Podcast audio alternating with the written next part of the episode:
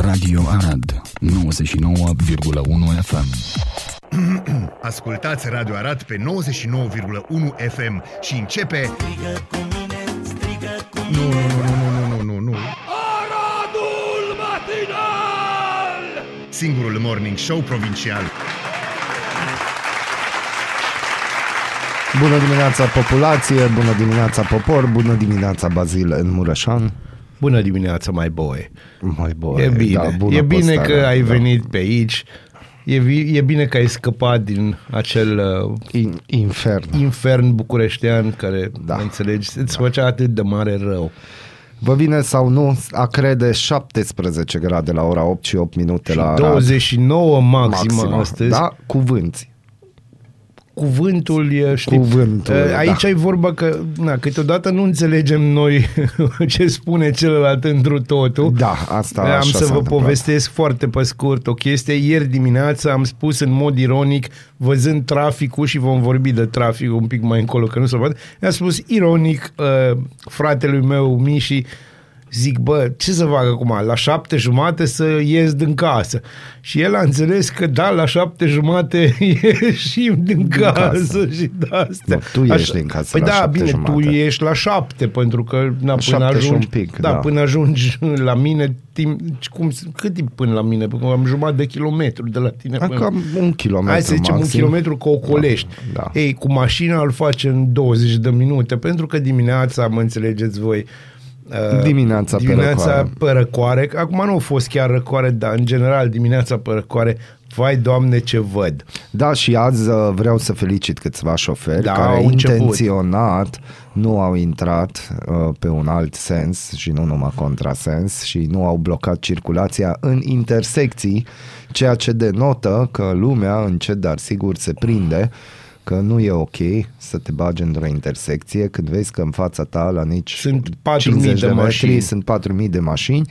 Am văzut și chestia An... că virăm la stânga, intrăm pe banda unu pe din de trei al... benzi, da, dar noi vrem și tot eu vreau, la stânga. Eu vreau să felicit uh, cei trei șoferi pe care am ținut minte în dimineața asta. O, trei ai? Uh, eu trei, e ăla cu Range Roverul roșu. Da. Pentru că, na, mă înțelegi, când ai un S U V primit la tati, probabil, ca să nu intru Eu în cred detalii. Că tati era în mașină. Sau tati o lua S U V-ul copilului. Da. O zis, hai să așa. Uh, vreau să-l felicit pentru că a tăiat, nu știu, patru, cinci, o sută zece benzi, nu știu, ca da. să se pune el unde trebuia el exact. să se pună atunci, că atunci. atunci. Vreau să-l felicit pe uh, conducătorul Daciei care nu putea efectiv, nu putea să, să stea liniștit, înțelegi, cu piciorul pe, pe frână, ci ne dădea tot așa când noi treceam aproape alergând. Uh-huh. Și asta e un lucru mare pentru mine, că eu nu alerg de obicei. Da. Eu merg încet și sigur ca un Cadillac. Mm-hmm. Așa. Dar uh, vreau să-l felicit pentru răbdarea totuși de care că n-a dat peste noi. Da, mulțumim. mulțumim. Vă mulțumim. Stai că aici da. și eu. Aici se trebuie aplauze. Și, bineînțeles, trebuie să îi spun, să îl felicit pe taximetristul cu Renault leasing sau rate sau ce morți răniți, care, bineînțeles, nu numai cotea niște benzi, ci a intrat așa cu un mega super tupeu, pentru că nu e așa, orașul e a lui și a lui măsa. Da. Nu știu, de, mă mir că nu amintești de persoana cu handicap, care a parcat pe locul cu handicap, deși lângă avea a, încă un loc. Acum el era, ăla era, dacă vrei, B M W-ul de pe tort. A, am înțeles. Deci B M W el a parcat de pentru că avea un B M W. Nu contează că era seria unu negru, poate îl țineți minte că la două sute de metri e un gabor, mm. care... face ceva cu circulația, nu știu exact ce, uh, ar putea să miște două sute de metri până în față la uh, acolo, în zona mm. covrigilor, că tot poate da, e foame, covrigi, da. să-l vadă pe băiatul ăla cum s-o parca pe handicapați, uh, cum zice, când are un loc liber lângă el. Da, avea un loc liber, de la da, frumos, nu avea niciun. Dar el acolo a trebuit. Pe de altă parte, având în vedere că nici nu a semnalizat când a parcat, e clar că trebuia... O semnalizat. O semnalizat. O semnalizat a fost semnalizat, un B M W cu da, semnalizare? Da, da, pentru că majoritatea oamenilor care fac aceste gesturi, și am făcut așa un sondaj, sunt oameni buni creștini. Sunt, sunt, pentru sunt, că au pe au mașină, peștele ăla. Nu peștele, au... chestia aia cu crucile, cu literele acolo, chestie puse pe mașini. A, în dreapta să alea, că alea în stângă de da. În general sunt peștele. Nu, deci peștele. În dreapta acolo au uh, tatuat pe mașini, că și mașina trebuie să aibă tatuaj și înseamnă că sunt niște buni creștini. Nu sunt. În trafic, probabil în viața personală, dar, dar în viața în trafic, reală, sigur. În viața reală. Nu, dar oamenii ăștia, eu cred că sunt generația care au jucat G T A. Știi? Și mai un pic și ies din mașină și dau un cap la lume. Că, no, scrumiere nu au, Aradul e scrumiera lor. Bine, Aradul și este scrumiera și tomberonul lor. Da? Și scuipă, ieri am văzut unul care stătea la stop, a lăsat geamul jos și a băgat o flegmă de n-ai treaba asta în centru Aradului, la kilometru zero. Eu am văzut acum câteva luni un tip de ăsta care a vrut să scuipe, dar uita că avea geamul închis. Ha, no, așa ceva aș fi filmat. N-aveam cum. Am da. murit de râs. Dacă vreți să vă delectați muzical, acum am postat pe Facebook un Oldies But Goldies, Ken Lee, interpretat la Idol. Tulibudi Budauciu. Am găsit filmarea în calitate destul de bună și am zis că trebuie să împart trebuie și să, cu voi și trebuie să-l aveți. Ești așa un bun creștin. Da, și eu sunt bun creștin. Da, dar reformat. Reformat, dar eu pot. Reformat. Reformatat, eu reformatez harduri, chestii. uh, Dirty Loops, Rock You, o să ascultăm aici. Bună piesă. Da, și Dirty Loops e buni. Acum, hopa, și ne vin deja mesajele. Deci sunteți cu noi, de nu numai cu UTA. Uh, hai sănătate de weekend, aveți dreptate de, legat de B M W și tefaluri cu omuleți la volan. Bună dimineața, dragilor!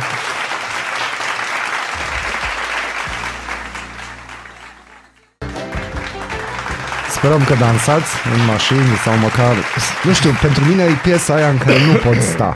Deci sau mici din, dai din picioare sau așa un pic din umeri, coate, mie, sau mie, tu din da, mânuțe. Mie îmi dă no. niște gânduri un pic mai negre, având în vedere că identific această piesă cu Pulp Fiction și uh, gândurile mele nu sunt neapărat negre, dar sunt așa wicked, cum ar veni. Îmi vin idei. Am înțeles. Știi, mai există, idei. Bine, există acea piesă pe care totdeauna îmi vin idei de-astea și se numește Stuck in the Middle with You, uh-huh. care, nu știu, pentru cei care vă uitați la filmele lui Tarantino și chiar le iubiți, uh, da, ți-am dat o idee, nu? Da. Stuck in the Middle with You. Incredibil, incredibilă piesă. Aici, da, Stealers Wheel. Da, Stealers Wheel, o piesă din nouăsprezece șaptezeci și cinci da. uh, și foarte, foarte actuală în Depart- și pe text. Și pe text. Departamentul... Departamentul de Stat al Statelor Unite ale Americii face un demers rar și emite o alertă de precauție la nivel mondial, prin care îi sfătuiește pe cetățenii americani aflați în străinătate să manifeste o prudență sporită. Da. Alerta vine în contextul în care tot Orientul Mijlociu au izbucnit proteste ca răspuns la războiul între Israel și Hamas, mulți dintre demonstranți vizând reprezentanțele diplomatice americane.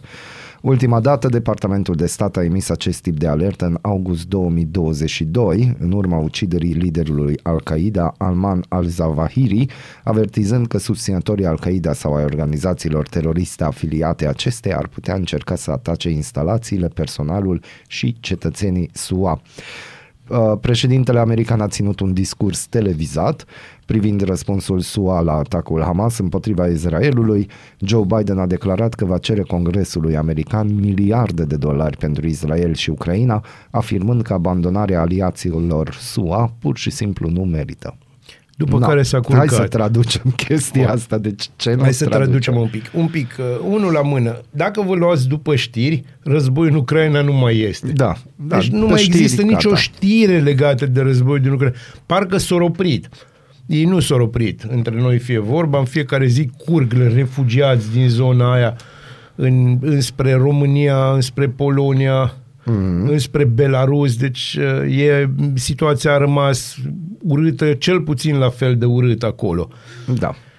Doi la mână, uh, e absolut normal ce se întâmplă după faza foarte tristă și îngrozitoare, de fapt, uh, legată de bombardarea unui spital din Gaza. Uh, de acolo începe. Da. Deci, uh, acum, cine a făcut-o, că a făcut-o Israelul sau că a făcut-o cei de la Hamas ca să stârnească și mai tare opinia publică din, din lume, de fapt, mm-hmm. împotriva Israelului, asta e o chestie care se va descoperi. Acum, pentru noi e clar că Hamas o făcut, deci chiar dacă o făcut-o altcineva, noi așa o să știm și ni se va repeta până o să credem și noi chestia asta. Da. Deci trecem pe ăsta, că nici măcar nu mai e cazul să o discutăm cine o făcut ce. Dar gândiți-vă că nu toată lumea îi iubește pe americani sau pe noi. Foarte, și aici nu mă refer la Buda pe ăsta, să ne înțelegem, nu. Credeam că te gândești la București. Nici la București. Uh, când e vorba de tine, Molnar, pe tine ori încercat. Ori or încercat, or, dar, încercat no, dar nu ori putut. Nu, ieșit. nu, ieșit. nu de data asta. Uh, promit că nu-l mai trimit. Și azi am fost la baie dimineața, azi am fost la baie. N-a fost o mare chestiune, dar și eu acum mă bucur și Vai, pentru lucrurile ce, mărunte. Ce, ce ne bucurăm să aflăm atâtea amănunte. Deci eu personal mă simt onorat, onorat și dăruit de divinitate da, cu această vezi? informație. Să se știe. Adică ai așa, ai Israelul și fâșia Gaza, ai Ucraina și Rusia, stări da. de război și ai uh, Mihai Molnar's Bowels. Ce mă, voi dați bani la muzică? Stai să vezi cum dai o dedicație pentru viața mea. Exact. Situația va, fi, va continua să fie tensionată, adică uh, să, nu, să nu creadă cineva că de data asta lucrurile se vor calma, chiar dacă acest război se va încheia foarte rapid, probabil, în, mm. în Orientul Mijlociu, dacă va exista un atac israelian foarte puternic și dacă vecinii Israelului se vor gândi să zică pas, că s-ar putea să nu zică pas. Și atunci avem o mare, mare problemă. În, în termeni englezești se numește clusterfuck. Hai să nu-ți uiți ideea. Nu, Iată datele cum. unui sondaj, dacă tot vorbim de ce crede lumea. Mm-hmm. Lumea, realizat de Avangard la comanda Digi douăzeci și patru. Deci, potrivit uh, sursei, patruzeci și unu la sută, deci vorbim de români. Întrebarea este ce cred despre conflictul dintre palestinieni și israelieni. patruzeci și unu la sută cred că Israelul are dreptate în acest conflict. patruzeci și nouă la sută declară că nu știu sau nu răspund. Și doar zece la sută spun că Palestina are dreptate. Da, de, noi suntem prin... Deci tu observi, aici arată foarte clar, asta e și poziția noastră internațională. Îi... Poziția lui Iohannis. Deci Iohannis și-o pus care stă amplenta, la fereastră. Stă la fereastră, mișcă după soare. Nu știu, nu răspund. Așa, nu sunt în treizeci și opt la sută dintre români cred că Israelul este îndreptățit să atace Gaza după atacul Hamas. În timp ce treizeci și șase la sută cred că Israelul nu ar trebui să atace. Da. Uh, și aici avem o chestie, pentru că Israelul ar trebui, din punctul de vedere al tuturor oamenilor normali, va trebui și trebuie să atace Hamas. Uite, la Punct, întrebarea... Atât, Hamas, nu Gaza, nu palestinieni, nu oameni nevinovați, nu trageți în convoaie. Din punctul dumneavoastră de vedere, Hamas este o organizație teroristă sau o organizație legitimă pentru apărarea drepturilor palestinienilor? Na, hai, tu ce zici? Eu zic că e o organizație care a devenit organizație teroristă. Nu, dar ce-o zis populația? Tu ce crezi? O majoritate mare. Populația română? Aha. Presupun că a spus că e o organizație teroristă. șaptezeci și unu la sută sunt de părere că este o organizație teroristă, patru la sută susțin că e o organizație legitimă. Eu, uh, hai să ne înțelegem cu organizațiile astea teroriste și cam cum sunt uh, ele catalogate. Ele sunt catalogate după un sistem american, strict american. Deci uh-huh. uh, ce auziți voi despre o organizație teroristă este părerea Departamentului de Stat a Statelor Unite. Punct. Acolo se încheie. Care este transmisă? Această listă este refăcută periodic și trimisă la NATO și toți membrii NATO trebuie să o respecte. Deci dacă ăla, deci dacă ăla îmi spune că așa e, că e albastru, e albastru, punct, nu se discută. Există mai multe, de exemplu, Boko Haram este o organizație teroristă. Asta știe toată lumea, inclusiv Boko Haram știe chestia asta. Deci ori afla și ei. Pe de altă parte, nu știu dacă știți, dar până în nouăsprezece nouăzeci și cinci, deci după ce a ajuns președinte al Africii de Sud, Nelson Mandela a fost considerat terorist de către Departamentul de Stat American. De, de către Departamentul de Stat American. De ce? Pentru că Nelson Mandela, chiar dacă a fost un luptător legitim pentru... și organizația lui a fost o, o, o organizație care a luptat legitim pentru drepturile populației majoritare, ultramajoritare, că aveau nouăzeci și patru la sută din Africa de Sud, cu toate astea au devenit teroriști în momentul în care au început să arunce lucruri în aer, împreună cu cetățeni, buri. Și, și atunci, din punctul tău de vedere, noi suntem experți în ceea ce se întâmplă acum în Orientul Mijlociu. Românii sunt experți în toate, să, să încheiem toată povestea asta. Toți Balcanii sunt plini de experți în toate. Dacă te uiți la televiziunile română, maghiară, uh, sârbă, croată, rusă, ucraineană, peste tot ai plin de experți. De-aia avem, deci televiziunile noastre de știri nu-s de știri, îs de neștiri și îs de talk show-uri. Acolo se discută, vin tot felul de specialiști. Amintește-ți numai că de câte ori s-a câștigat războiul în Ucraina, deja, după generalii români care n-au văzut neam de neamul lor o pușcă. Da, deci, da, da, păi un conflict. Bun, atunci dacă suntem atât de deștepți, o să vă citesc ceva, pentru că mi-am propus că mai nou o să vă citesc niște editoriale și opinii care sunt, din punctul meu de vedere, grele, apasă pe răni și pentru că sunteți niște fani ai Aradului Matinal, sunt ferm convins că minim optzeci nouăzeci la sută dintre ascultătorii noștri își pun acolo neuronii să se miște. Și ceea acum, ce e periculos, ceea ce faci tu e periculos. Nu e periculos, de ba asta da, ne ascultă. Și acum o să încercăm să și comentăm, o să mergem pe pasaje. Okay. Uh, și e legat de Timișoara și de o expoziție și mai ales de Brâncuși. Am văzut pozele. Ai văzut pozele. Bun. Niciun străin, oricât ar fi el de antiromân dintr-un motiv sau altul, nu ne poate disprețui mai mult decât o putem face noi înșine. Când e vorba să ne luăm singuri la palme, o facem cu măiestrie dramatică, inegalabilă. A zice chiar că nimic altceva nu ne iese mai bine. Nu mă îndoiesc, e vorba de un talent special, acesta al autoflagelării, care a fost cultivat, călit, ascuțit și rafinat vreme de generații sub stimulul unei voluptăți din specia catarsisului psihanalitic. Așa se face că ajungem să vehiculăm între noi, despre noi, neadevăruri dezonorante, cu bucuria îndârjită a celui se non è vero e ben trovato. De la un timp, mulți s-au dedicat desființării acelor poncife pozitive care ne umplu narațiunile despre noi înșine, bineînțeles în numele adevărului. Astfel am aflat că mulți dintre eroii noștri naționali nu au fost chiar eroi, că frumoasele însușiri pe care tradițional ni le atribuim nu prea ne caracterizează, că multe dintre cele despre care știam că sunt de ale noastre nu sunt așa. Nu merg alături de alții până acolo încât să cred că aceste operațiuni de demitizare sunt și ele expresia aceluiași puseu de satisfăcătoare autodefăimare la care m-am referit.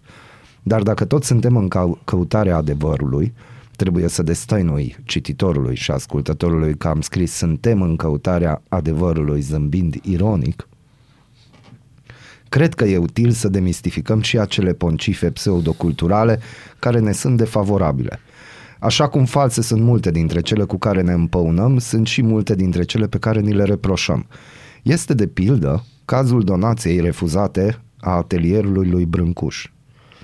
Cum deschiderea unei mari expoziții Brâncuși la Timișoara a readus în discuțiile populare cre- chestiunea, cred că e cazul să încerc să pun lucrurile la punct. Avem informații, nu, Bazil, legat de chestia asta. Se spune că Brâncuși, simțindu-și sfârșitul apro- aproape, a oferit statului român atelierul său parizian și că ar fi fost refuzat.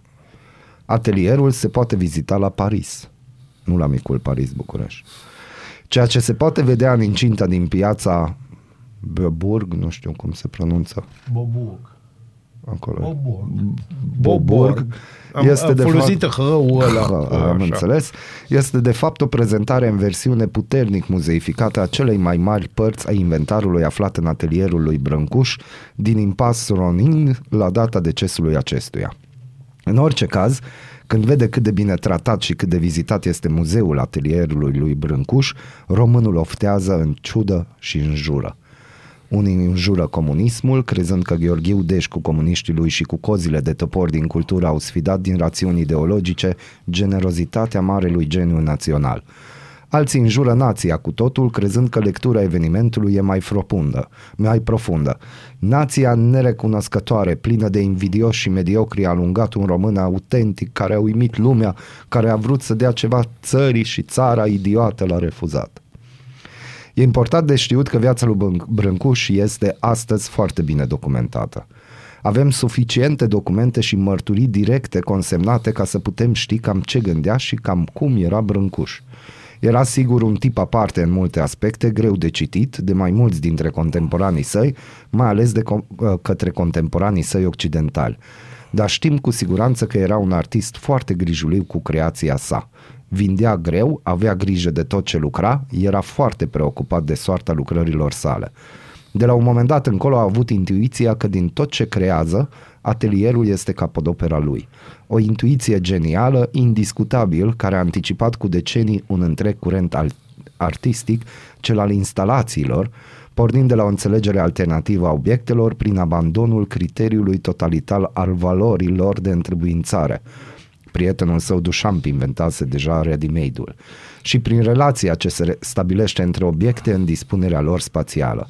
Brâncuși a intuit legătura adâncă dintre uneltele sculptorului și lucrările realizate cu ajutorul lor, unitatea spațiului de locuit al artistului cu spațiul creației și cu spațiul de expunere, asemănările dintre lucrul la întreținerea atelierului și travaliul pentru realizarea sculpturilor. Brâncuși a înțeles la un moment dat că atelierul în întregul său îl exprimă cel mai bine. Dacă cineva o să vrea să afle ce e cu adevărat cu Brâncuși, nu o va face doar văzându-i opera, ci văzându-i atelierul, care este el un fel de suma operei sale și încă ceva în plus.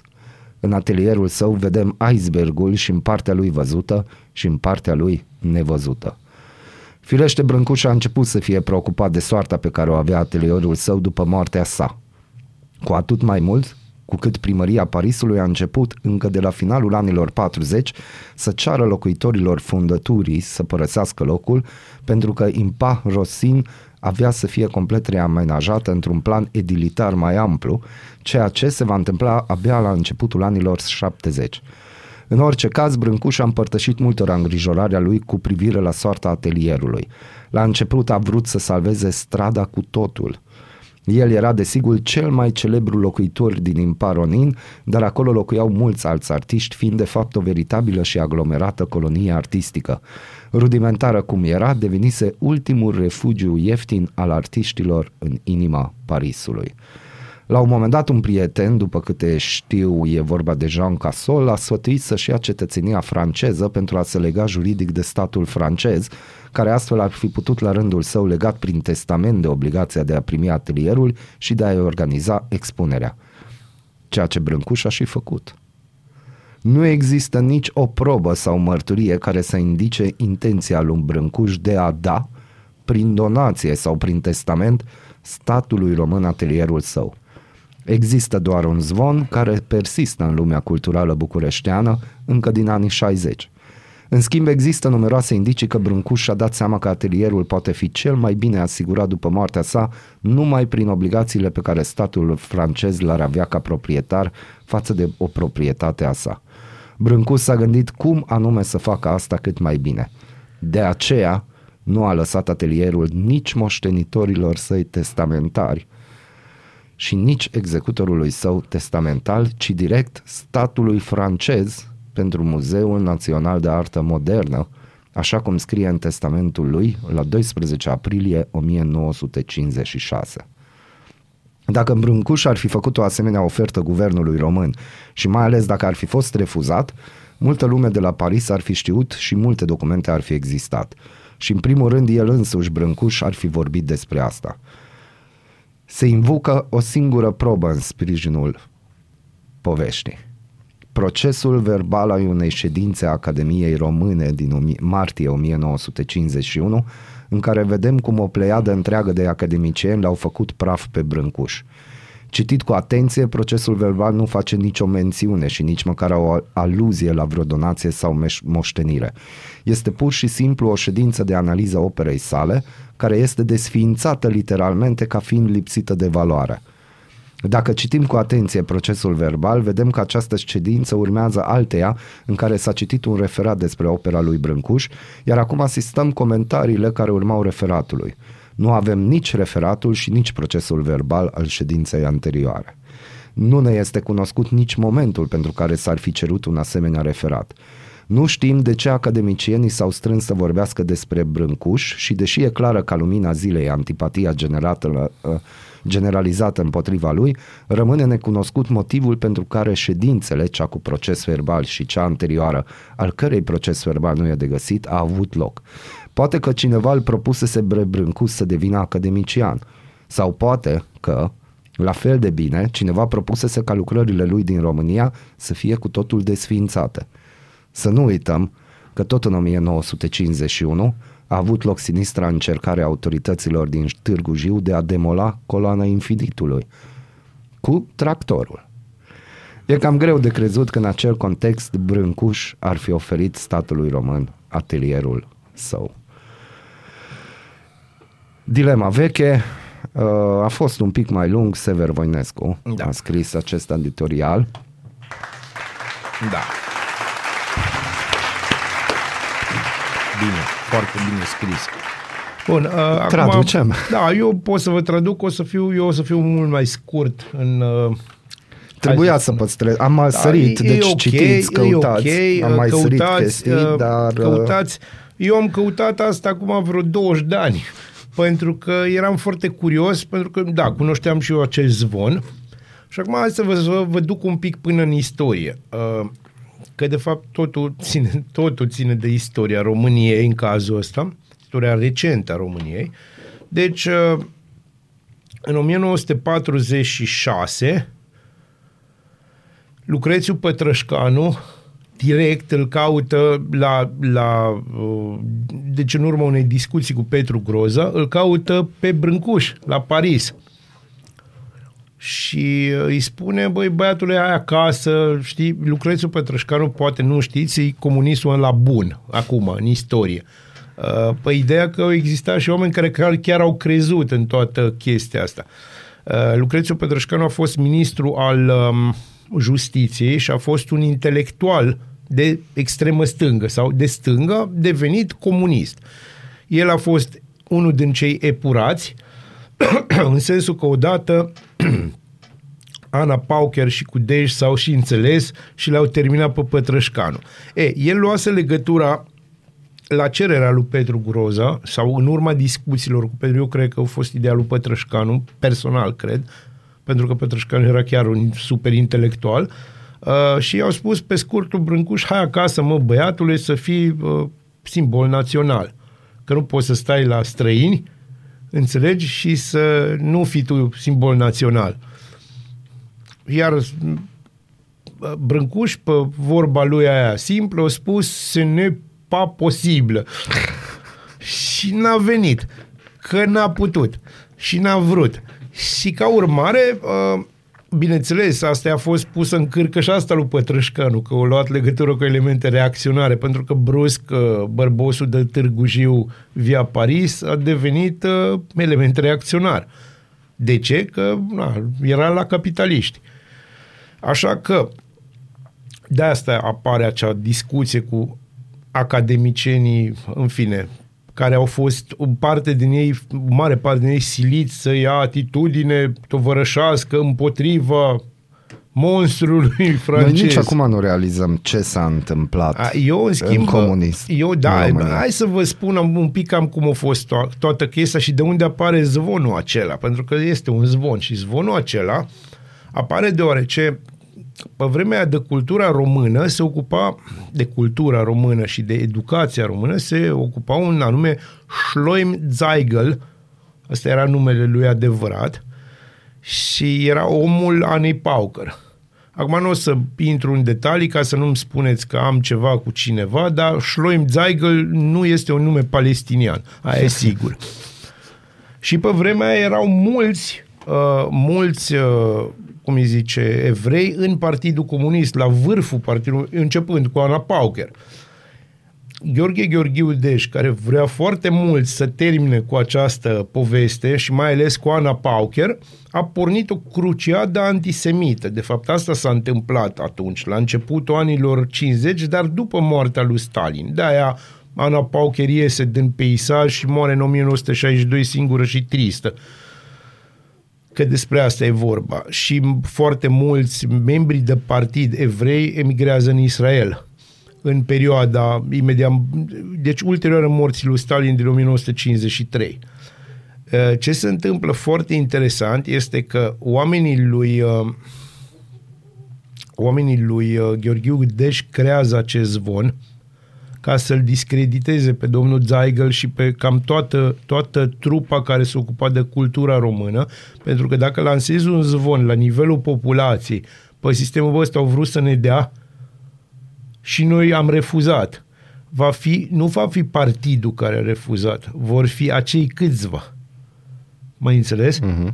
Partidul, deci pot, tot, poți totdeauna să o scalzi. Măi, partidul a fost de acord, dar am avut aici și asta a fost contextul istoric. Bagi contextul istoric la înaintare, bagi câțiva oameni care probabil nu știu nimic despre poveste și faci pe aia să fie vinovați. Lucrurile s-au întâmplat altfel, Stalin a, a murit și după aia totul s-a schimbat, Gheorghiu deja câștiga meciul. Asta e ca și alegerea. Dar că... zvonul a rămas. Nu-i tot una că te duci la filmul Nuntă pe bani sau te duci la filmul Libertatea. Mm, nu, nu Libertatea, este, dar nu? Important este că te duci la film, nu? Bună dimineața! Bună dimineața, Bună dimineața Arad! Ascultați Aradul Matinal, singurul morning show provincial. Ești curios să afli ce-ți aduce ziua? Noi nu suntem curioși. Nici nu citim horoscopul, dar îți aducem informații și bună dispoziție! Aradul Matinal, singurul morning show provincial.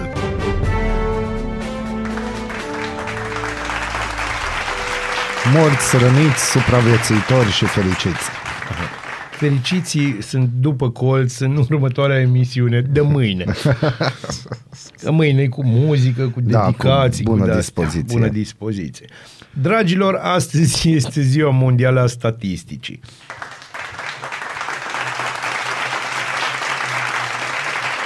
Și continuăm. În o mie cinci sute patruzeci și opt a fost fondat orașul Nuestra Senora de La Paz, cunoscut mai ales ca La Paz, capitala de azi a Boliviei. În o mie șase sute, familia Tokugawa își asigură prin izbânda din Sekigahara hegemonia asupra Japoniei, începând epoca șogunilor. În o mie șase sute nouăzeci și șase a fost creată flota rusă. În o mie șapte sute patruzeci se urcă pe tronul Austriei împărăteasa Maria Tereza și se dă jos patruzeci de ani mai târziu prin moarte. În o mie opt sute șaizeci, promulgarea diplomei din octombrie de către împăratul Franz Iosef, care a pus uh, capăt sistemului absolutist și a deschis era guvernării constituționale, regimul liberal în Imperiul Austriac. Potrivit do- documentului, Transilvania a redevenit stat autonom în cadrul Imperiului. Nu puteam rata mai no, no, no. În o mie nouă sute șaizeci și opt, pe douăzeci octombrie, Jacqueline, Jacqueline Kennedy se căsătorește cu armatorul grec Aristotle Onassis. În o mie nouă sute optsprezece moare Constantin Giurescu, istoric român, cel mai mare istoric român, membru al Academiei Române, aia serioasă. În o mie nouă sute nouăzeci și patru moare Burt Lancaster, actor american, iar în două mii unsprezece este asasinat, pentru că este adevărul, Muammar Gaddafi, președintele Libiei. În o mie opt sute douăzeci se naște Lajos Kaczynski, general maghiar în Revoluția de la o mie opt sute patruzeci și opt, mort în o mie opt sute patruzeci și nouă. În o mie nouă sute cincizeci și opt se naște Viggo Mortensen, actor oh. american. Oh, oh, oh, oh, oh, oh, da, da, da.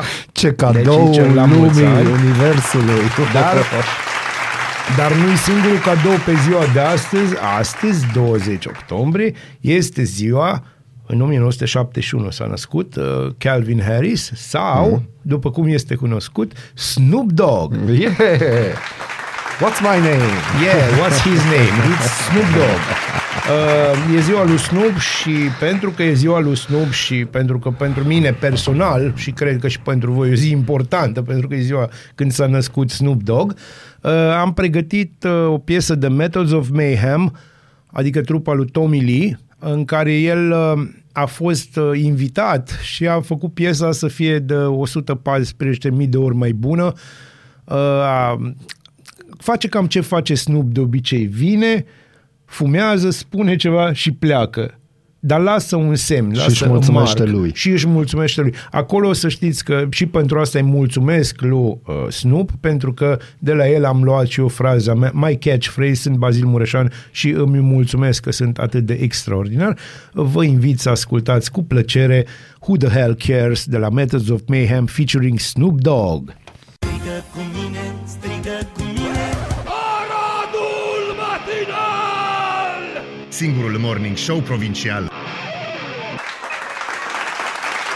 Ți-am povestit vreodată cum am descoperit trupa asta. Cum? Asta e o trupă, apropo, de D J, de D J francezi. Da, care au câștigat... Ex, da, au câștigat campionatul mondial da. de turntable, adică învârti chiar disco D J. Așa cum trebuie. Chiar D J de adevărați, nu de ăștia care învârt butoane, cum se zice, de unii și de alții. Da. uh, Și sau stau pe microfoane așa. Și M C tot ce ați auzit, aia din aia platane. Făcut așa făcut. Din platane și făcut foarte... Eu am descoperit trupa asta într-o noapte de zbor către Malaezia, true story, uh, și ai acolo un T V, știi că zbori șaptesprezece ore, trebuie, trebuie un televizor, mm. o chestie și uh, ai niște căști și te uiți la T V și îți alegi cam ce vrei tu să vezi. Și am văzut la documentare, era un documentar despre băieții ăștia, eu nu auzisem de ei. Da, pentru cei care ascultă podcastul, vorbim de C doi C, da. C doi C, melodia Happy. Căutați, da, și este, da. este o trupă extraordinară de după Franța, de, după Franța, de D J absolut ieșiți din comun. Uh, știi, mai ales că turntable-ul e o chestie clasic americană, clasic hip-hop. Ăștia ori, ori mers pe o transcendență de asta cu jazz, cu uh, rock, cu absolut mm-hmm. orice. Ori făcut lucruri minunate, vă sfătuiesc să ascultați, vă va aduce bună dispoziție și speranța că lucrurile o să... Mai există muzică. Da, mai există muzică și există chestii faine și să poate inova într-un domeniu în care vedem tot mai puțină inovație. Da, sunt tot mai puțini, dar ce Dar ăștia faci? Sunt într-adevăr extraordinar de buni. E, vrem Bun, să vorbim zi. despre... Vrem să vorbim despre... Eu acum mă gândeam la... Era... canalul ăla T V T N T Classic Movies da, da, da. și să ne gândim la Gone with the Wind sau ceva, da, dar filme de acest gen. Versiunea pe care nu ori scos-o. nu, de aia pe care ori scos-o de fapt în grilă, căci că da. nu-i bine. O nouă lovitură pentru România de la Austria în scandalul Schengen. Eh. Din această noapte uh, controale extinse în vămile cu Austria și nu numai, deci se pare că Schengen o să cam destrabă. În acest sens, Austria vrea să reducă numărul de cereri de azil depuse în două mii douăzeci și trei, de asemenea se anunță un parteneriat cu Cehia, astfel încât rutele mafiei de contrabandă să fie îngreunate, scrie presa internațională.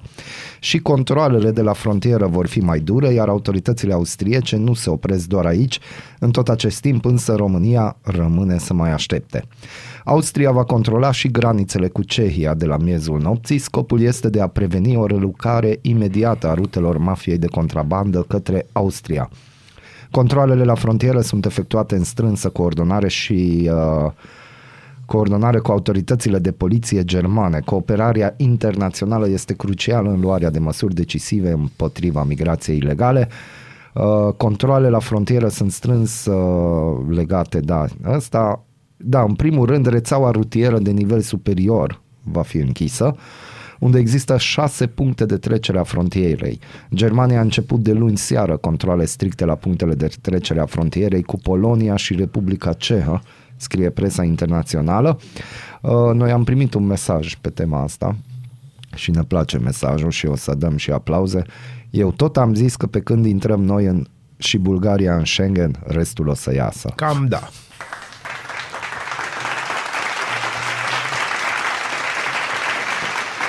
Bună dimineața, dragilor, ce, dragilor, ce dor era de voi. Da, dragul de Arad, atunci când am difuzat piesa, am și primit, ne bucurăm că vă place. Deci Schengen. Deci Schengen, hai să...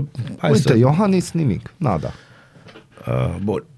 Iohannis are altă treabă. Și în weekend a fost vreme bună la București, da, că am fost acolo. Iohannis are altă și n-a fost treabă nici acum pe pârtie. Că președintele că României are alte probleme acum. El stă la fereastră și privește cu îngrijorare către Palestina și Israel. Tu acum neapărat vrei să pun melodia Văd la fereastra ta târziu, nu, nu, o că lumină am și înțeles că o să avem altceva care cumva să potrivește cu toată situația asta. Acum, ce se întâmplă legat de Austria, da, controalele astea trebuiau să le facă atunci când îi primeau în aplauze pe azilanți. Oh, eu așa oh. zic, după mintea mea. Uite, eu de exemplu am primit întrebarea ieri, dar ce mai face Angela Merkel? Ea e bine, pe, și eu așa știu, în pensie, e bine, e sănătoasă. Angela Merkel, deci doamna Angela Merkel este un bărbat german fericit. Să ne înțelegem. Acum, mai nou trebuie să ai grijă cu enunțurile astea, că nimic nu e imposibil. Păi da, de-aia am spus. Că acum nu, nu mai poți să știi. Că chiar am văzut un uh, am văzut un video simpatic în care spunea că am prietenă și mă bucur extraordinar de mult că e fată din naștere. Da. Deci acum, s-a confirmat să, acest lucru. Nu pe parcurs s-a transformat în fată. Noi nu discutăm fată. aici despre gusturile, cum ar veni a fiecăruia, că fiecare, fiecare avem ale noastre, da, le știm, le tu, ducem. Tu realizezi să te duci la un date, la un blind date, dacă se mai fac din asta, că pe vremea noastră asta era important, cu blind date te duceai. Nu știu, pe vremea ta, da, pe vremea da, nu, mea vedeam, că, cu, vedeam nu, ce vedeam. Era când prietenii tăi, când tu da, erai da, să-i iau să te combine. Și acum nu, te acum, pui cu acum fata nu mai vrea masă. Să te combină cu una. Acum vrea să te combine. Dar tu trebuie să întrebi când vrea să te combină dacă ești fată din naștere. De ce aș face chestia asta? A, nu. Sincer, de ce m-ar interesa cum s-a născut? Era un bebeluș, nu pot să mă gândesc acolo. Am eu mintea murdară, dar nu chiar așa. Era no, un bebeluș. E un aspect important. E un aspect important. Important e ce, ce ți-a rămas din toată chestia. Schengen-ul. Știi? Schengen-ul, știi?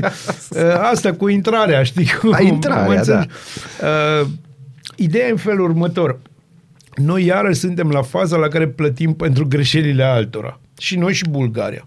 Noi nu plătim. Ba da, noi plătim din greu pentru. Și plătim cu ce? Eu personal, care călătoresc doar în scop turistic și mă duc la Budapesta să văd Rammstein sau să mă duc de pe aeroportul Liszt Ferenc, n-ai putut, n-ai putut, n-ai putut. Na. Uh, cum să zic eu ție? Pe mine prea puțin. Mă, pe mine mă deranjează pe zona demnității. Faptul că trebuie să aștept... Uh, ce? Demnitate, știi? Demnitatea mea de, Definește de, de ființă demnitate. Umană. Nu pot să o definesc. Dar ce înseamnă demnitate? Că acum, serios, la ora nouă și cincizeci, imediat cincizeci și unu starea, de minute, tu zici demnitate. Bună, înțelegi, pe care o am. Starea, starea în care mă simt și eu respectat ca o ființă umană. E, la nădlac, nu la nădlac, în nădlac. În nădlac oarecum sunt o ființă umană, oarecum. Mm. Dar când ajung acolo la vamă și... Dacă ajungi până la vamă. Ajung până la vamă. Eu merg, eu sunt tip optimist. La un moment dat ajung la vamă. La un moment dat ajungi, dar depinde în câte ore. Acele, la un moment, acele ore, înțelegi? Mm-hmm. Sunt orele care mănâncă mie, nu nervii, ci mănâncă, îmi dă o... Timpul. Îmi dă, da, și îmi dă o stare, o stare foarte aiurea, știi? Adică, mm-hmm. băi, eu sunt sau nu sunt cetățean european? Dar tu ești. Aflu după aia, ca, știi, când știi, ajung pe buletin, ți-au pus. Arhei, știi înțelegi? Că pe buletin ți-au pus că... pata aia albastră, da, cu steluța. Bine, aia puteam și eu să o pun cu niște cerneală. Știți, cerneală e chestia de la stilou. Stilou e chestia aia cu care se scrie. Scrisul e chestia aia interesantă. Da, da, m-ați înțeles, deci tot așa. Putem să mergem pe definiții. Că ne mai ascultă și copiii și de asta. E tot mai bine. Da. Uh, problema, problema, cred că noi acum plătim pentru mișcarea super genială a Angelei de acum mulți ani, a domnule Angela Merkel, uh, Herr Angela Merkel, scuze, uh, și, uh, și a celorlalte puteri europene care au spus, da, veniți, vă așteptăm cu drag, și după aia când au început lucrurile să... să nu fie așa cum credeau ei, pentru că, na, cei cincisprezece mii de specialiști pe care credeau că îi aduc, ei au rămas undeva pe granița Siriei cu Turcia. Eu și acum opt ani cel mai bun döner l-am mâncat în Berlin. din viața mea. Aia e altceva. Acolo vorbim, este foarte adevărat ce spui, dar acolo vorbim de o populație turcă venită în o mie nouă sute șaizeci șaptezeci, care a devenit cetățeni germani, dar și-au păstrat tradițiile culinare. Doamne, mulți amuți. Da, mulțumim frumos. Mulțumim frumos. Aici nu vorbim, gândește, ai mâncat în drumurile tale în Europa un doner sirian, acum, de curând, nu, făcut. Nu. nu, știi de ce? Pentru că ăla care face doner încă în Damasc. Am înțeles, urmează să vină. Și na, mai sunt vreo trei în, în Istanbul și deci nu-i suportă turcii că ea care chiar fac kebab cum îl fac în, uh-huh. în Siria, le dă clasă turcilor din, din Istanbul, știi? Apropo, protecția consumatorului face ravagii în Arad pe la multinaționalele care au fast food-uri și nu numai. A, au fost și închise câteva. Puiul care mișcă? Puiul care mișcă, da, și îți mâncă salata. E puiul ăla speriat, știi? și, și flămând, deci da. L-are pe amândouă. Bun. El nu mănâncă de foame puiul ăla de, de la fast-ul, mănâncă de, de anxietate.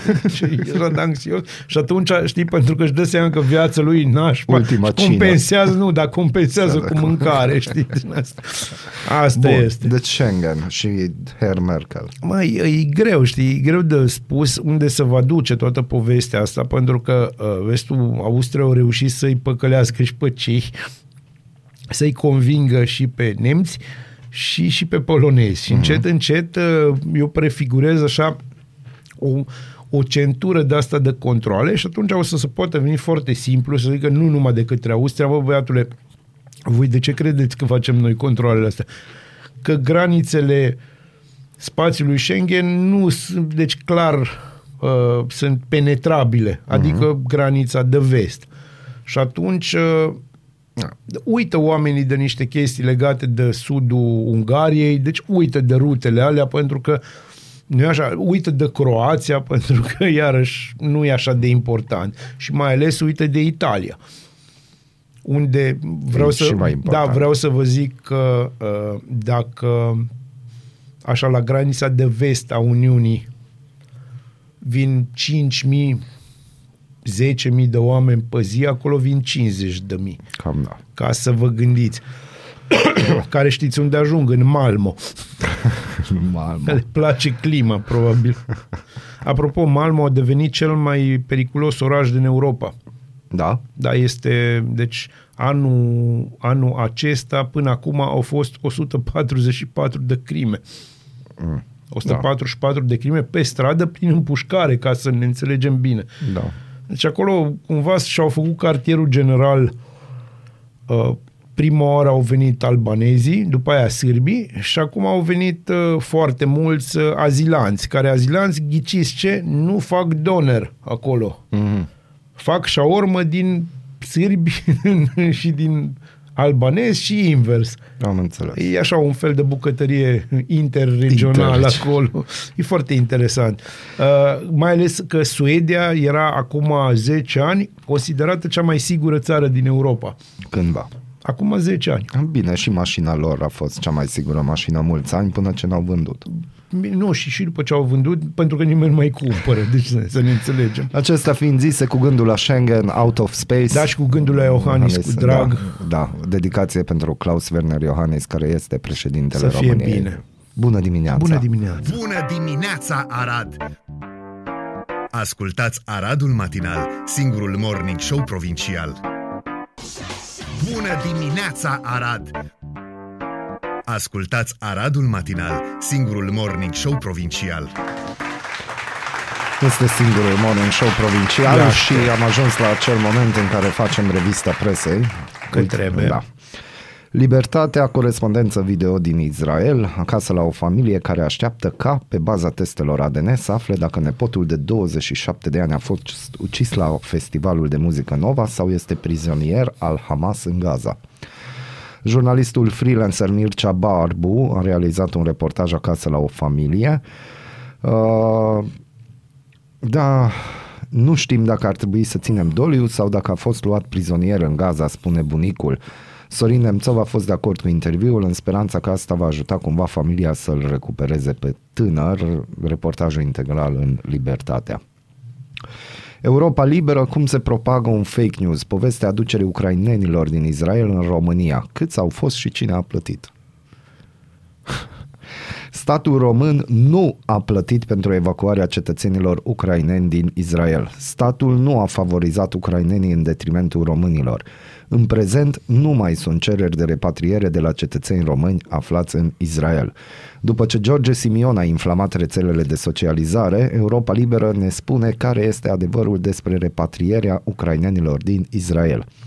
Nu au fost transferați trei mii de ucraineni din Israel, ci patru sute treizeci și șase.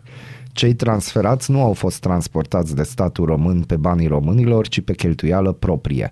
Au fost repatriați două mii două sute douăzeci de cetățeni români.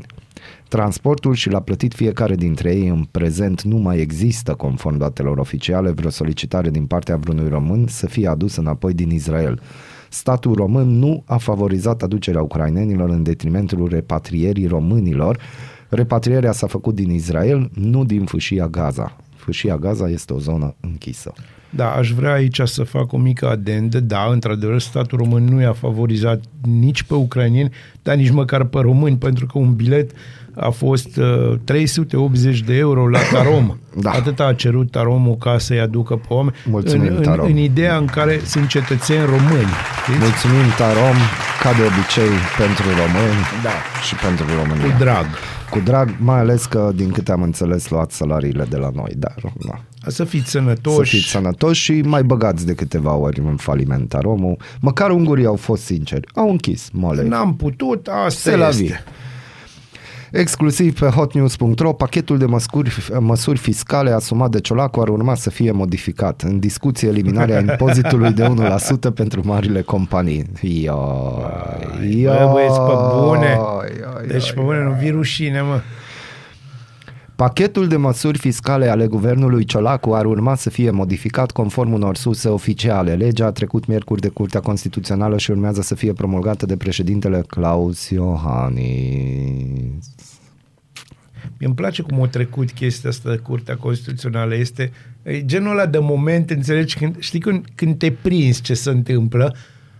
Deci, în final, te prinzi ce se întâmplă. Rușinică. Potrivit surselor hotnews punct ro, săptămâna viitoare va fi o întâlnire tehnică la Ministerul Finanțelor pentru a se discuta despre posibilele modificări. Motivul este legat de faptul că sunt multe probleme în ceea ce privește interpretarea pachetului de creșteri de taxe, iar prima zi de la publicarea monitorului oficial va fi începutul corecțiilor. Una dintre propuneri va fi eliminarea impozitului de unu la sută pe cifra de afaceri la companiile mari cu o cifră de afaceri de peste cincizeci de milioane de euro, dacă cel pe profit de șaisprezece la sută este mai mic. Deci, dacă vă amintiți, această chestie cu multinaționalele și cu companiile mari a fost motivul pentru care ne-au băgat pe gât această schimbare. Vă felicităm. Bă, felicităm. Deci, eu n-aș fi văzut așa, așa de departe. Momentan va fi doar o propunere și se uh-huh. va discuta pe temă, deoarece da, da. s-a constatat că ar fi, cităm, pedepsite și companiile naționale. Propunerea ar fi ca această măsură să fie înlocuită de o alta, anume o inițiativă a cinci parlamentari P N L îndreptată direct către exportul profiturilor multinaționalelor. Bun, uh, nu se va întâmpla, deci asta, asta iarăși praf în ochii prostului, da. Așa se cheamă. Și veștile bune continuă. A, Mergem rog, spre ziarul financiar. cinci fonduri de pensii private pilon doi, mm-hmm. remember, au trei sute cincizeci de miliarde de lei blocați la Banca Internațională de Investiții, controlată de Rusia. Da. Banca a ratat rambursarea a două împrumuturi pe șapte și nouăsprezece în octombrie. Fondurile au spus, am apelat la avocați. Da. Marcel Boloș, ministrul Finanțelor, sprijinim de plin sancțiunile impuse de Uniunea Europeană Federației Ruse. Cu toate acestea, sancțiunile B doi afectează negativ investitorii instituționali din România și pe beneficiarii lor, cărora trebuie să le fim alături. Fondurile de pensii au evaluat la zero aceste împrumuturi încă de la finalul lunii mai din două mii douăzeci și trei. Prima finanțare la care fondurile au două sute de miliarde de lei, are un cupon de trei virgulă trei nouă trei la sută pe an, data de start fiind șapte octombrie două mii douăzeci, iar data scadenței șapte octombrie două mii douăzeci și trei. Cea de-a doua, cu un, cu un cupon de trei virgulă nouă la sută, a început pe nouăsprezece octombrie două mii douăzeci și unu, cu maturitatea pe nouăsprezece octombrie două mii douăzeci și trei. Azi suntem în douăzeci. N N Pensii, cel mai mare fond de pensii private, pilon doi din România, are o investiție de o sută nouăzeci și cinci de miliarde de lei în obligațiunile pilonului doi, care nu au fost rambursate pe șapte și nouăsprezece octombrie două mii douăzeci și trei, echivalentul la circa zero virgulă patru la sută din activele de treizeci și nouă de miliarde. Vital, administrat de Egon, are patruzeci și unu de milioane de lei, Aripi al Generalii douăzeci și șapte de milioane de lei, B C R Pensii șaptezeci și trei de milioane de lei și B R D Pensii douăzeci de milioane de lei. În fiecare caz, expunerile sunt extrem de reduse comparativ cu activele aflate în administrare. Datele sunt din raportările la aprilie, întrucât ulterior fondurile au evaluat la zero aceste plasamente. Banca Internațională de Investiții controlată de Rusia a fost fondată în o mie nouă sute șaptezeci. În prezent, acționarii băncii sunt Cuba, Ungaria, Mongolia, Federația Rusă și Republica Socialistă Vietnam. Sediul băncii este situat în Budapesta, Ungaria, reamintește ziarul de business. Da, asta nu, ca să nu uităm Cine, cine ne ia banii? Bă, ca să deci nu uităm înțeleg. cine ne ia banii. Să, deci să punem așa problema foarte simplu, din două puncte de vedere. Da. Unu, uh, tot or bârit ani de zile cu pilonul doi și ia câtă cum dispare el așa frumos mm. în neant. Nu? Mm. Doi, uh, da, va trebui să fie un pic de discuții legate de rolul Rusiei și de poziția noastră foarte intransigentă. Adică de undeva, ideea e că nimeni nu o să ne dea bani înapoi. Dar de ce să ne dea? Nu, nimeni nu o să ne dea bani înapoi și ca urmare cine o să sufere? Niște pensionari români. Unde e România? La capătul lumii. Haide pa! Da, frumos, frumos, Valeria. Odată cu primirea aranjată de la Benjamin Netanyahu la Ierusalim, liderul P S D Marcel Ciolacu devine primul lider politic, șef de stat sau de guvern care ajunge în Israel după atacurile Hamas. Care a fost cu adevărat rolul vizitei lui Marcel Ciolacu, însoțit la Ierusalim de ministrul apărării și de cel de externe, nu vom afla poate prea curând, scrie G patru Media. Însă, această vizită, pe lângă importanța ei în lumea diplomației, indică și ambiții politice majore din partea unui politician care a crescut mult. Dintr-un modest lider P S D venit din provincie, de la Buzău, cu un C V destul de sărac și o educație pe măsură, Ciolacu a ajuns unul dintre cei mai puternici și abili lideri pe care i-a avut Partidul Social-Democrat. Să nu uităm că nu mai departe de acum patru-cinci ani, Ciolacu era marginal în P S D, într-un soi de dizidență internă discretă împotriva lui Liviu Dragnea, alături de care s-a aflat totuși în aceeași barcă, la propriu, pe lacul Belina, în calitate de vâslaș. De când a fost instalat premier, Ciolacu este într-o continuă campanie laturație maximă. De ce investește atât de mult Marcel Ciolacu în propria imagine? Pentru că anul viitor vor avea loc patru șiruri de alegeri, pentru că are avantajul vizibilității oferite de funcția de premier și pentru că adversarii săi politici îi lasă spații libere, astfel încât ocupă tot terenul. Asta vor răspunde consilierii săi. Numai că nu am cunoscut niciun politician care odată a ajuns într-o poziție importantă, cum este cea de premier, să nu-și dorească toată puterea, mai ales dacă ea se arată atât de ușor de luat. Articolul integral pe G patru Media. Ei, ei, ei, ei, ei, uh, nici nu mai uh, Aici vorbim. nu, nu-i cazul, pentru că e foarte corect analiza și... Uh, Da, și eu cred că Marcel Ciolacu este în momentul ăsta the wonder boy. Să vedem ce o să se întâmple, că știi ce, ce-ți spuneam mai devreme când discutam offline. Problema cea mare este în partidele de stânga, în toată lumea asta, canibalismul ăsta intern. Mm-hmm. Știi? Ele se autocanibalizează. Dacă Ciolacu va reuși să-și țină dizidențele, că tot, tot, deci ele trebuie lăsate să și vorbească, dar ținute cumva la respect, dacă va reuși asta, politic oricum o reuși să o termine pe firea, ceea ce e o chestie minunată pentru el. și da. na, poate și pentru poporul român, Dumnezeu știe. Uh, dragi părinți, ascultați aici, Libertatea scrie Revenge porn, fenomen îngrijorător printre adolescenți. Pam, pam. O elevă de șaisprezece ani din Vaslui a distribuit pe grupurile școlii poze cu o colegă goală și acum riscă închisoarea pentru pornografie infantilă. Mm. Cazuri precum cel de la Vaslui de pornografie din răzbunare, revenge porn, sunt mai dese decât ne închipuim. cinci la sută dintre elevi spun că au fost amenințați cu fotografii nud cu ei sau le-au fost distribuite astfel de fotografii ale altora. Vezi, de-aia nu există, uite, eu n-am problema asta. Adică? Deci nu am. Uh, știu că există fenomenul ăsta cu oamenii să se filmeze în tot felul de ipostaze de-astea. Uh-huh. Eu am norocul uriaș că nu pot să fac asta.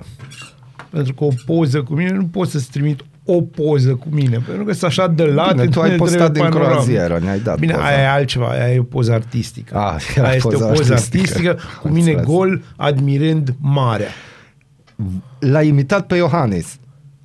Da, dar mai bine. Dar mai bine, extraordinar. Și artă, frate, Ultima artă. veste, astăzi la amiază e momentul de publicitate. Această emisiune poate conține plasare de produs. Astăzi pe la amiază se redeschide Nervul într-o locație nouă, rock and roll, în spatele teatrului mai exact, pe stânga, acolo, adică pe Avramian cu numărul doi. Cităm anunțul lor: dragi prieteni, noi am gătat relativ cu renovarea, ne-ați lipsit vreo trei săptămâni, așadar așteptăm să ne revedem de la amiaz până la dacii liberi. No gata, no hai. Avram e Ian cu bine. Numărul doi. Și eu uh. mai vreau să vă anunț, da, felicitări, bine Dorel. Bravo Dorel. Bine Dorel. Nervul, nu rock and roll. Rock and roll. Pe de altă parte, și eu vreau să vă anunț că de azi până duminică va fi Târgul Vicii și Delicii, unde veți avea, bineînțeles, dacă sunteți destul de vicioși, veți avea bucuria să mă vedeți azi și mâine, Ioi, trecând de acolo. Ce drăguț, pe mine nu o să mă vedeți azi și mâine trecând pe acolo, pentru că asta e în lipsi după stomacului șap- meu. După șapte să... și un sfert vă anunț, ca să ne înțelegem. Asta e în lipsi. Dar mă bucur că să live, m-am întors din București. Ești Îți mulțumesc live. pentru consolare, Bazil. Dragule, întotdeauna... Inimul când... meu numai pentru tubate. Știu, știu, știu, da. știu, știu. Idean, așa este. Acestea fiind zis, un weekend minunat să aveți, ne reauzim luni, până atunci fiți cu minți. Dragilor, nu fiți cu minți, nu vă luați după ele, el trebuie să fie cu minte acum că e pe regim. Bună dimineața! Bună dimineața! Strigă cu mine, strigă cu mine, Aradul matinal! Singurul morning show provincial.